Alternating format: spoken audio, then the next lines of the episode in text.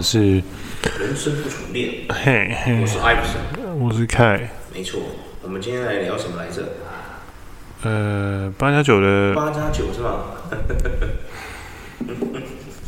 为什么突然要聊八加九？我不太懂。最近有什么？哦，是因为那个那个什么国三生的那个关系，所以。要聊这个？没错，没错。国三生那个是真的夸张到，我说真的，嗯，只不过是跟人家说你不是我们班的，他就被干掉了。你看这世界多变态！这世界某个层面来讲算生病了，对啊，就是有一点真的。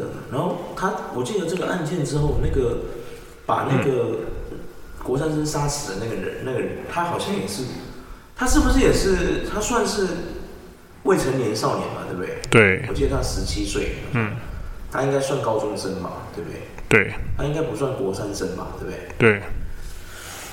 就是这个高中生，他把，他把这个国三生杀死之后，我发现，我就常看到新闻说什么一大堆什么黑道的，什么有混黑道的一些什么什么，因为我也不为然，跑出来说什么要怎样要怎样。嗯。那我也没看他怎样啊。问号。嗯。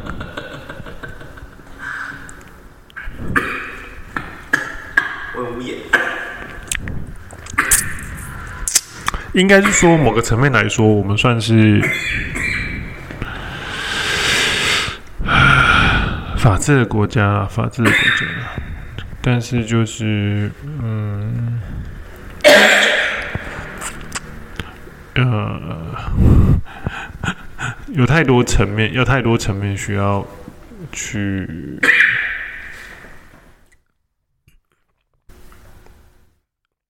规规划跟整理，还有检讨这个事情，因为我们的儿少法是非常保护未成年的人，但是这也没有不对，但是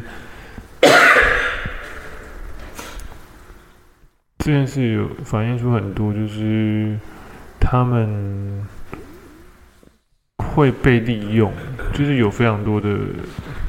我们所知道，就是非常多人会去帮，会去顶罪嘛，或者是他就是去做一些，呃，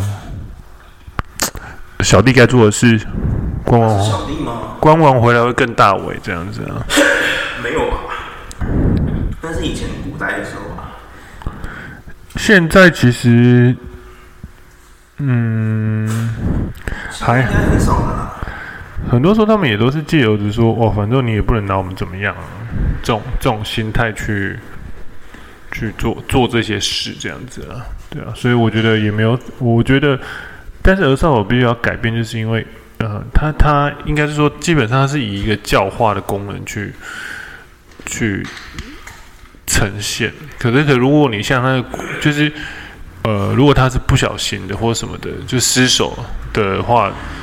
就是你可以说他是无知嘛，没错。但是他已经砍他，就是捅他死刀的话，你就很明显感觉到，割喉，你就很明显感到，就要说以他的那个年纪的认知上，他怎么可能会不知道那样会死人？对，对对对。因为说现在，我想到现在资讯这么发达，你跟我说小朋友不懂骗鬼哦，嗯，现在有多少国小生，他的那个性开放能力都比我强了，对啊。说不定国小生都会做炸弹，很多人就说天你在那边瞎掰，你去看一下，没有？现在说不定一堆国小生都会做炸弹了，改造手枪根本就是他的基本基本技能。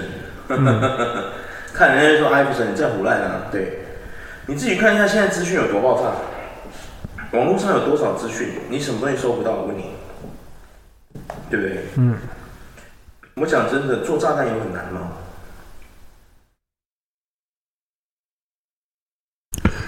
应该对呀、啊，炸弹应该是蛮难的啦。我觉得，一点都不难。我问你，做汽油弹有什么难的？来，我问你啊，来来来，做汽油弹有什么难的？我问你。嗯，你知道？我觉得汽油弹是这个，我我们台湾啊，说真的，做汽油弹是，嗯、我真的讲的，汽油弹是我觉得我们台湾最好做的一个一个东西。你知道为什么吗？你看哦，你去买去自由，你看我们台湾的去自由是长什么样子的？你有看过吗？我没有看过。你没有看过我们台湾去渍油？嗯。去渍油，你如果有用过的人都知道，它是铁罐装的，应该也不能说铁罐了，哦，我知道，我知道，蓝白的那个嘛？对对对对，对，对，它就是最好的汽油弹引子啊，它本身就是易燃物。嘿。对。然后你只要把它那个瓶口那个塑胶嘛，把它它它它上面有一个有一个塑胶的那个把它隔住嘛，所以你就是把它拉开的话是有个洞，然后它就可以倒那个汽油出来嘛，对不对？去自由的那个东西，它就是一个完美的汽油弹的媒介，你知道吗？嗯。讲句实话，你有心要做这种东西根本不难，它就是一个完美的汽油弹的影子。为什么？它那个设计简直就是叫你 我要拿去用做那个那个用途啊！对啊，你只要往那个瓶口里面塞那个布条啊，你知道吗？嗯、点火，然后把它丢出去，哇！我跟你讲，很快那个东西嘣一声，然后就会烧起来了。哦。对啊。有什么难的？你看现在美国人在用的那个手榴弹呢？军事用的那个手榴弹，它的外观是长什么样子啊？是不是长得很像那个去渍油的样子？你有没有发现？对啊，一模一样。以前人家还以为手榴弹是长得什么圆球的那种，有没有？嗯。还是有人家现在美国的手榴弹是长得像去渍油那种，一个铝罐的那种，像汽水罐的那种东西。天哪！他这边有讲到什么，就是为为什么八加九都会是偏向于成群结队这一块？你某个层面啊，看割人家歌喉的那个，他没有成群结队啊，他一个人而已啊，嗯，他是两个人，不是吗？你如果是单独，但是大部分认知的八加九，蛮多都是会三五成群，就是现在我觉得还好。会飙车啊什么的。哇，飙车这个东西，以前飙车党、飙车族，你知道吗？嗯。飙车党，你有遇过飙车党吗？以前跨年的时候会出现啊。哦，你以前有遇过是不是？我们台中以前常常有飙车党，你知道吗？跨年的时候。不是只有跨年的时候，平常就有了。以前我在那个文心森林公园啊，就是文心公园，不是文心森林公园，那个文心夜市还没倒之前，那在我们很年轻的时候。那时候飙车族不知道为什么很喜欢在那边，我觉得很奇怪，你知道吗？嗯。你有看过飙车族在路上，就一堆人不戴安全帽，然后骑摩托车，骑骑那种速可达啊什么的，然后在路上狂飙一堆人，然后手上会拿一些东西一样的，你有看过吗？哦有。你有看过？哇，我以为这个东西已经没有人看过了，嗯、我以为它已经成为记忆中的封存这样，想不到你也看过。有啊有啊有啊。说真的，你看，像飙车族就是属于这种的，有没有？嗯。他一个人的时候，他不会，他不会这样，但是他一群人的时候就会这样，有没有？嗯。你不觉得很特别吗？很特别啊。对啊。而且这跟那个日本的，我觉得这跟日本人暴走族文化有点像，有没有？嗯。我那天不是有传那个暴走族影片给你看吗？嗯，对。那个阿贝，很屌哎、欸！我之前听那个 DJ 中华，就是那个大嘴巴里面的中华，嗯，他他以前有加入过暴走族嘛。对啊，对，然后他那个，他不是你我看传那影片那个阿伯不是这样，吹那油门不是有那个节奏嘛？有没有？嗯，对。中华说那个就是那个就是暴走族的文化。嗯。他说每个地方有每个地方不一样吹油门的方式。嗯。所以为什么他变成 DJ，就是因为这个原因。哦。超屌的，对啊。他以前的时候是会觉得说，哇，那是真的是一个很。很扰民吗？还是什么之类的？然后其实，因为我们我们的我们的那种怎么讲？呃，文化就是有时候你遇到一些暴走族或者什么什么，然后你警察当你要对他怎么样的时候，然后你反而会警察还不能对他们使用什么太激烈的手法，因为怕他们骑太快，如果撞到，然后。怎么了？反而是警察负责任。你说我们台湾的？对啊。对啊，我们台湾就是很荒谬。所以，你台湾这个荒谬的情况啊，就是说，你从八加九，不管是你今天，你就觉得很奇怪的地方是，他去选择作恶，很多人会想说，他是不是有什么动机？然后他如果有什么动机去作恶，基本上他就是犯法。犯法基本上有什么好说的？就是说，你今天选择犯法，你就要有一个认知，就是说。你已经有想过你的结局会是什么呢，对不对？如果你没想过，嗯，然后你去做了，做完之后你挂了，然后你才要来变成灵魂的时候，才来怪罪说啊，是那个警察，就是他如果不追我，我就不用骑这么快。哎，这个逻辑好像我哪里怪怪的，你们觉得？就是他的家属会怪说他执法过当或什么的，然后就怪罪说他会死，都是因为这个警察执法过当。我现在想说，这一点非常奇怪。那我从以前一直想到现在，就是说有一些人，他们可能是比如说未成年骑车，然后警察抓到他的时候，要抓他的时候，他骑得越来越快，然后被撞死啊，可能说闯红灯干嘛，然后就出交通因为车祸撞死。大家就会去怪那个警察为什么要这么执法过当，未成年骑车怎么？可是你要知道一件事呢，小朋友，你选择未成年骑车，在警察抓你，你不停车的像当下，你要想一个问题，就是说你已经接受了死神的邀请，嗯，你知道吗？你应该要这样想，就是说死神对你抛出了橄榄枝，你已经伸手接了，嗯，如果你不想接受死神的邀请，你有第二个选择，停下来被他抓罚款。对，给钱了事。嗯嗯。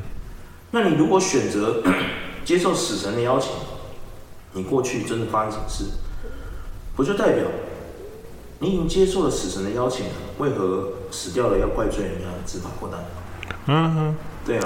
但是，但是在站在台湾人的亚洲人的华人的角度，都会觉得说死者为大的这个很荒谬的概念。也要看啊，就是说死者为大，当然我们不是说你说平常人家站在那个墓地啊，干嘛？对，我们没事权。但是那是那是那是你过分。对，那可是那是弄你谁弄你啊？对，那是你的逻辑。可是站在很多这种立场，就是那种所谓的恐龙家长的立场，他们就会觉得说啊，你为什么要把他逼那么紧？没有这回事。他他怕他为。什么你要逼他？我觉得这个事情就跟我们现在那个什么道路那个法路人那个帝王条款一样嘛。对，嗯。还有你像汽车什么什么，你看我我这次发生这个官司也是啊，他们也都什么应注意未注意什么，你应该要减速什么的，对不对？很多事情都是你应该要减速干嘛的？就是法规明明有一个东西在前面做了一个障碍，可是我们台湾最很可笑的是，他没办法优先处理那个东西。对，对啊，你懂我意思吗？优先顺序都摆错了，你就觉得很奇怪，有没有？很诡异啊，对不对？这种感觉就好像你跟我说一加一是三一样。嗯嗯。到底怎么算的？对啊。嗯，就是会讲不出所以来。对啊。真的，我经过这次这个官司之后，以后有人跟我说一加一是三，我都会跟他说：“哎，对，你说的对。”因为很多是你会放弃了，我不想再跟那些白痴争论了。对，有些是法条，法条的问就是法条的问题，因为它会变成说，呃，就像我最近有看了一些报道跟讲法，他就会说，就是呃，关于八加九的是，就是关于你认知上那些恐龙法官的那些事，其实是出于恐龙法条。而不是法官，在法官理解内，他只能判这样，是他认知中最最正常的事情，这样子。然后，可是我们的其实是出出自于，就是说，我们必须要修法，但是我们没办法修法，就是我们没办法，就是开启联署，或是没有我们的立法委员没办法修法这样子，所以我们举办什么公投之类的，那人数要到一个程度才有办法。哦，不是，其实我们立法委员可以修法，可是我们立法委员对于这一块就就没有到真的很，呃，需要到三读才有办法。公投是取决于比较，呃，公投跟修法是 different 的。嗯，公投是创一个就是法律出来，然后我们现在说的是，我们必须要做的是修法，修法就是必须要去靠靠。呃，靠立委他们去解决这件事，就像你说的什么应注意未注意这个东西，其实它是可以修法去修正比例的原则什么什么的。所以我觉得那其实有很大的元素是在于说，我们的我们的法条还在用五六十年前的法条在规范现在的人类，真的，所以才会有这么多。我们还是用那个国民党刚来到我们台湾的那个年代在处理这些法律，对，很非常的古早，真的。对，如果有人跟我说，这个世界上哪里的法条还是最古早的？除了那些还未开发国家可能没有法条这种东西之外，我想我们台湾应该当仁不让吧？对，对啊，最古老法条应该我们台湾当仁不让吧？对不对？嗯。你看哦，光是我说一句实话，我们竟然甚至在聊八加九，都又跑题了。但是没关系，我说真的，你看，光是我们台湾，我骑红牌重机了，我没有，我讲真的，红牌重机可以上高速公路这个法案，其实早就通过了，你知道吗？对啊，对啊，但是迟迟不开放高速公路给我们骑。他二零，我我去查了一下，就是他二零二零零一一年的时候就已经通过。二零零一年还是二零一一年？二零一一年。二零一一年。对，所以等于是十二十三年前，十二到十三年前就已经过了。二零二四了嘛？对，所以可是他这个就是在于说，有很多的很多的呃，很实话啦，就是说他们都会说什么，还有是有一些民意集团、民意团体的监督，所以在很多民意民众不愿意开放的情况下，他不开放。我讲真的啦，就是说我们的政府。我觉得我们的政府有个很奇怪的地方，就是说，包括这次八加九胜佛山被割喉案啊，或者是过去有很多像学校霸凌案啊，嗯，很多东西我真的觉得我们的民众哦，我常常在想，就是说我们台湾的民众跟台湾的政府有一个很特殊的东西，是我必须要说。当然，你觉得我说错也没关系啊，这是我自己个人的观观感，是我艾弗森个人的观感，就是你不觉得我们台湾的政府很诡异吗？他非常喜欢，就是。做很多事情，就是他要站在民众的地方去考量，当然这很好，但是他常常很多法律明明通过却不执行，却把这个东责任他不想负这个责任，他就把这个责任推到民众身上。你有你有没有发现？嗯，然后就是说，因为民众什么，我们是基于要什么民众什么这样，所以我们有些民众可能还觉得对这样，还没有过半数什么的，然后我们不开放。你不觉得这是这是一件非常不负责任的事情吗？就是说，我讲真的，为什么你政府要做到这种情况？我我不太懂啊。比如说，你看啊，像黄赌毒的问题啊，你说毒可能太过分，好，那没关系，我们慢慢聊嘛。毕竟大麻这种东西，嗯，美国它也是争取了很久，才慢慢很多州慢慢才开放。现在五十二州依然，美国有五十二州里面依然有一些州还没有开放大麻的法，哈，当然就是可以慢慢争取，但是。你看，像赌跟赌跟嫖这两个东西啊，嗯，我不懂。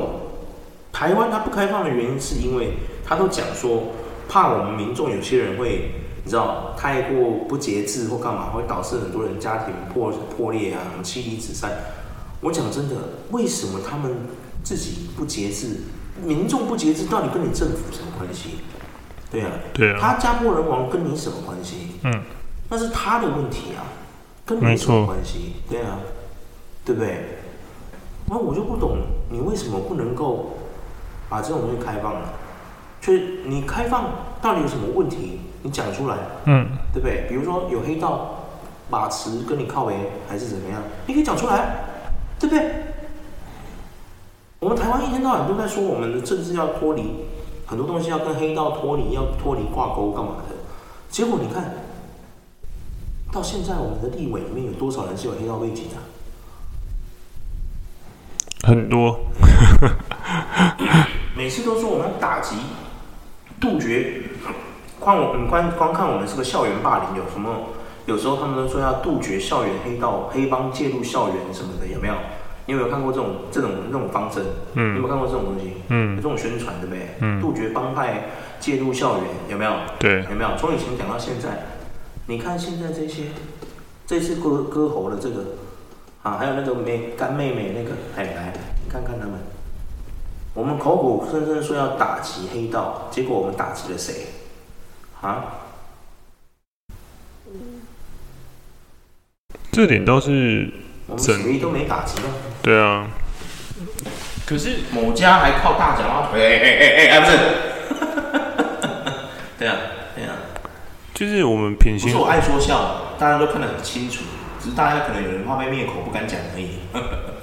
平心而论来讲的话，其实很多事情就是呃，大大多数人还是觉得说，法条通过了，然后会被挡住的原因是因为。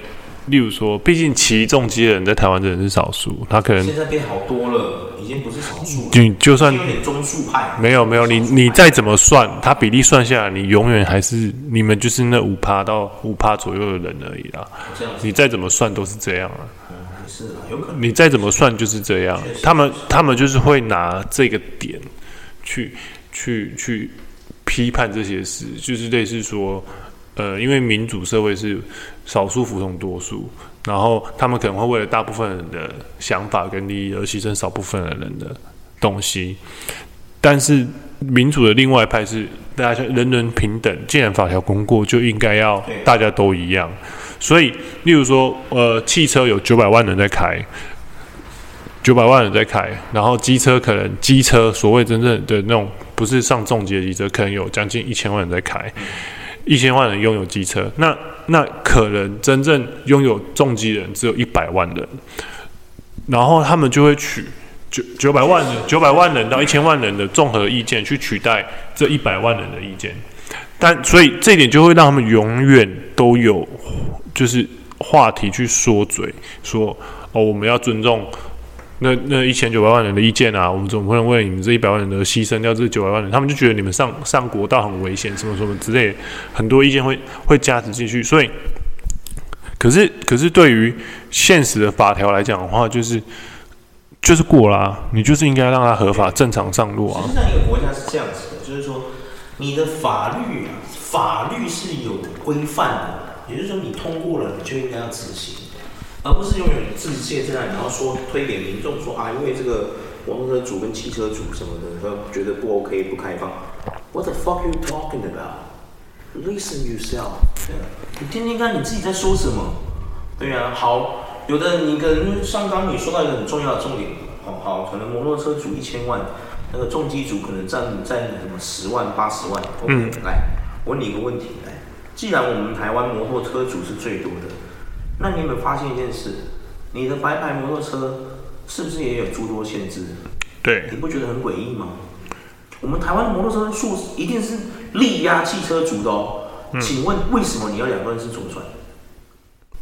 请问你为什么不能上快速道路？请问你为什么不能行驶到快速道路上面去？嗯，对啊，为什么不行？你是摩托车诶，你是大数，你是多数派诶。对啊，难道你多数派？你如果要玩这种少数派、多数派，你觉得白牌摩托车不是应该是最嚣张的那一个吗？我只能说，对啊，我只能说少大部分的、大部分的拥有白牌摩托车的人，他通常他也会拥有汽车。我也有汽车，我也拥有红牌重机，我也拥有白牌。那照理来说，我是一个什么三方最强的？我是三棒三方最强的？不是，不是三体。你你就是用你的角度去看这些事啊，所以他们大部分，你看你即便是机车行的老板，他也会觉得他不支持，就重机上那个，对。可是你多数决来讲的话，其实他们就是真的会，就是他们因为重机驾照他特别去考嘛，所以大部分人其实他们都是拥有呃白牌跟跟那个汽车驾照这两种，所以这两个人其实他们会。连就是有一点，就是觉得说，为什么可以让重击上上去？可是即便法律法条都什么都已经过了哦，但是他们还是会觉得，就是那一派的人，就是那那所，可是所谓的那一派人，就是所谓的多数。不会，他们利用多数。我跟你说了，说真的是这样的，就是说，不管你是玩，你如果真的要像你刚刚说，我们说的说，你多数派人这样想的话，那说真的，白牌应该是最强的才对。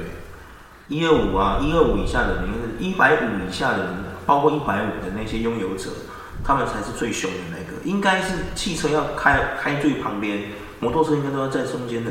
但对啊，但是就是就像你说的说法，就是通常拥有白牌的人，你都通常会有汽车驾照啊。对啊，对啊，所以不是像你说的那样是什么？你你感觉到没有？可是你就是少数，你就是所谓的少数。还好啊，我真的，如果你如果今天是多数，这个法条早就早就让你上去了，交通部也不会挡那么多。一堆，你自己看之前白牌摩托车不是有很多人喜欢骑到那个汽车的快车道去吗？嗯。然后他们被抓，他不是就问警察：“你抓我干嘛？你凭什么抓我？”对啊。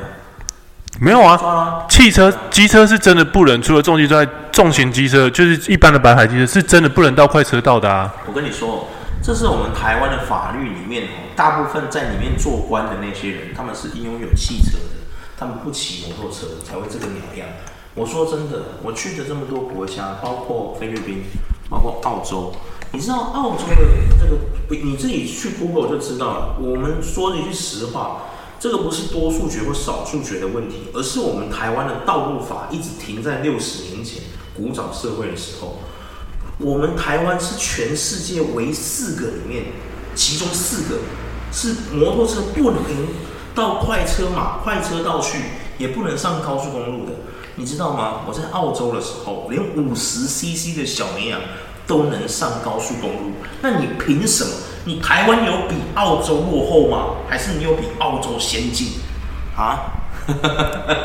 所以我的意思，所以你你你现在，可是你纠结这些，对他们来讲一点意义都没有，因为他们可以随便用一个，就是说，对啦，就是我们台湾人的什么什么的，所以就是所谓的，就是其实所以所以真正要改革的是那些法条跟那些旧有的思的思想。除了改法条之外，我还是觉得哦，可能我们需要一个强力的。强力的一些执行者吗？执行者以及强力的一些该过就过，该过就过，该不得啊！对你那边什么名义什么东西？你民什么东西？你犯法我就办你，在那边跟我说什么屁话？对不对？笑死谁？没错，那这一点就是在于说，就是就会觉得说，哇，那你真的就是太，就是他们就会觉得说。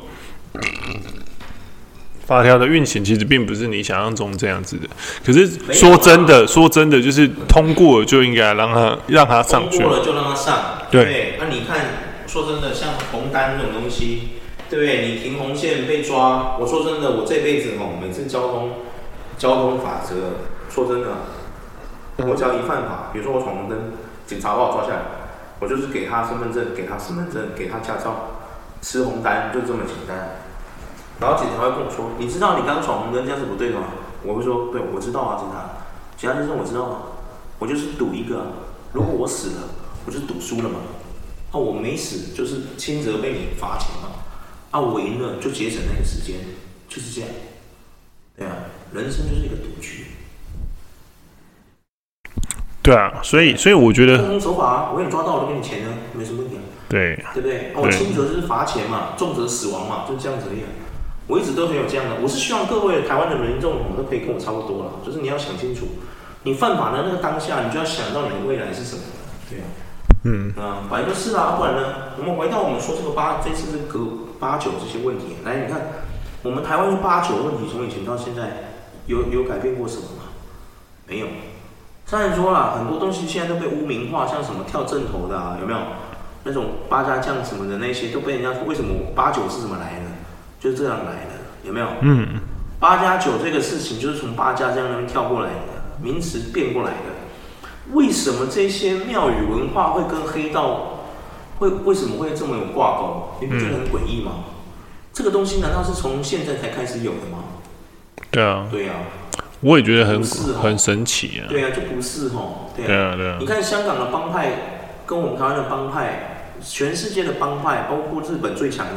这个三口组好了，来，我就问，这种黑帮全世界哪里没有？对不对？美国有，美国有黑手党，呃，美国也有黑手党啊，美国也有三 K 党，我也我一大堆党都有，对啊。那人家美国难道没有这些问题吗？有吧？我讲真的，美国的问题其实更严重了，但是那种对枪自重，对对对对对。欸，那个今天在美国，今天就不是拿刀了，我跟你讲。美国只有在所谓的富人区，或是所谓的那些所谓的叫什么，就是一般民众区啊，他们有贫民区嘛？有啊，有贫民区啊，一般民众区也有 gangster 啊，怎么会没有？对，然后有啊。其实你真的要，你真的要住在不错的社区，你才会觉得美国是一个很棒的地方。对，对，就是。对，大家去看看底特律哦，底特律哦，曾经是一个非常，因为他们汽车工业的关系。曾经是一个非常蓬勃的这个城市，可是现在底特律的房子一块美金都没人买，为什么？大家去深思为什么？好不好？底特律活塞队到现在输球输到现在，哎、欸，还扯远了吧？对，你看底特律就是一个最好的例子啊！我说真的，底特律难道没有富人区吗？有，对啊，我相信如果人家问他说：“哎，你住底特律，你觉得怎么样？”哎，没事啊，很好啊，我觉得底特律是一个治安很好的地方。你这个就可以问他了，你年薪多少？对，这个这个其实就很明显感觉，因为那个什么芝加哥也是，可是那时候他们采访，说芝加哥、洛杉矶周边都是。对，然后他们采访 Kenny West 的时候，他们就是有，他们就是说，他们其实很常听到救护车的声音，可是他们的他的他的那个社车的声音对更多。然后他的意思就是说，他的社区其实不会听，他们只会听到远远好像有那个警车的声音。可是因为他们社区很大嘛，因为他们那边是富人，你知道 Kanye West 住一定是富人区嘛，然后他们就会说，他们其实就会感受到说，就是他觉得他们好像是在一个塔里面。我看到他的纪录片，就是他会觉得一个塔里面，可是这一旦出了这个塔。外面超危险，外面就是很危险的地方。对，然后他就会说，所以他们其实也都是开车，开车上下上下班啊。你去一样，你走路就是富人区走路应该没问题啦。对对对对对，就他们所谓的 hiking 都是在他们的，因为他们区都很大嘛，他们只是就是在那个所谓的富人区里面走来走去。对对对对对对，这是真的，对。但是他们就是说，他们其实不敢出了他们那个区，就类似我们在南屯区里面散步都 OK。可是你只要一跨开、跨离开南屯区，哇，真的很危险，就开始是没有到非常没有到很夸张，说你一跨出去就死了，是没有到这样。对啊，对啊。但是就要开始注意自己的那个。稍等一下哦。好了，那我们现在其实我们就偏题偏太久了，你知道吗？算了，这个算了，不要做八加九了啦。对啊，八九没关系，没关系啊。再另开一个啊。台湾的交通啊，台湾的交通。交通法什么时候才要改变呢？我是希望说，哦，这次这个总统给我当选之后，我是希望可以看到改变的，好不好？不要又是哈，每次选完之后又好像什么事都没发生一样，那就杜烂了。我说真的，那些以后还要选总统吗？啊，好，没有，冷静，冷静，冷静。好了，那我们今天先说到这啦，拜拜。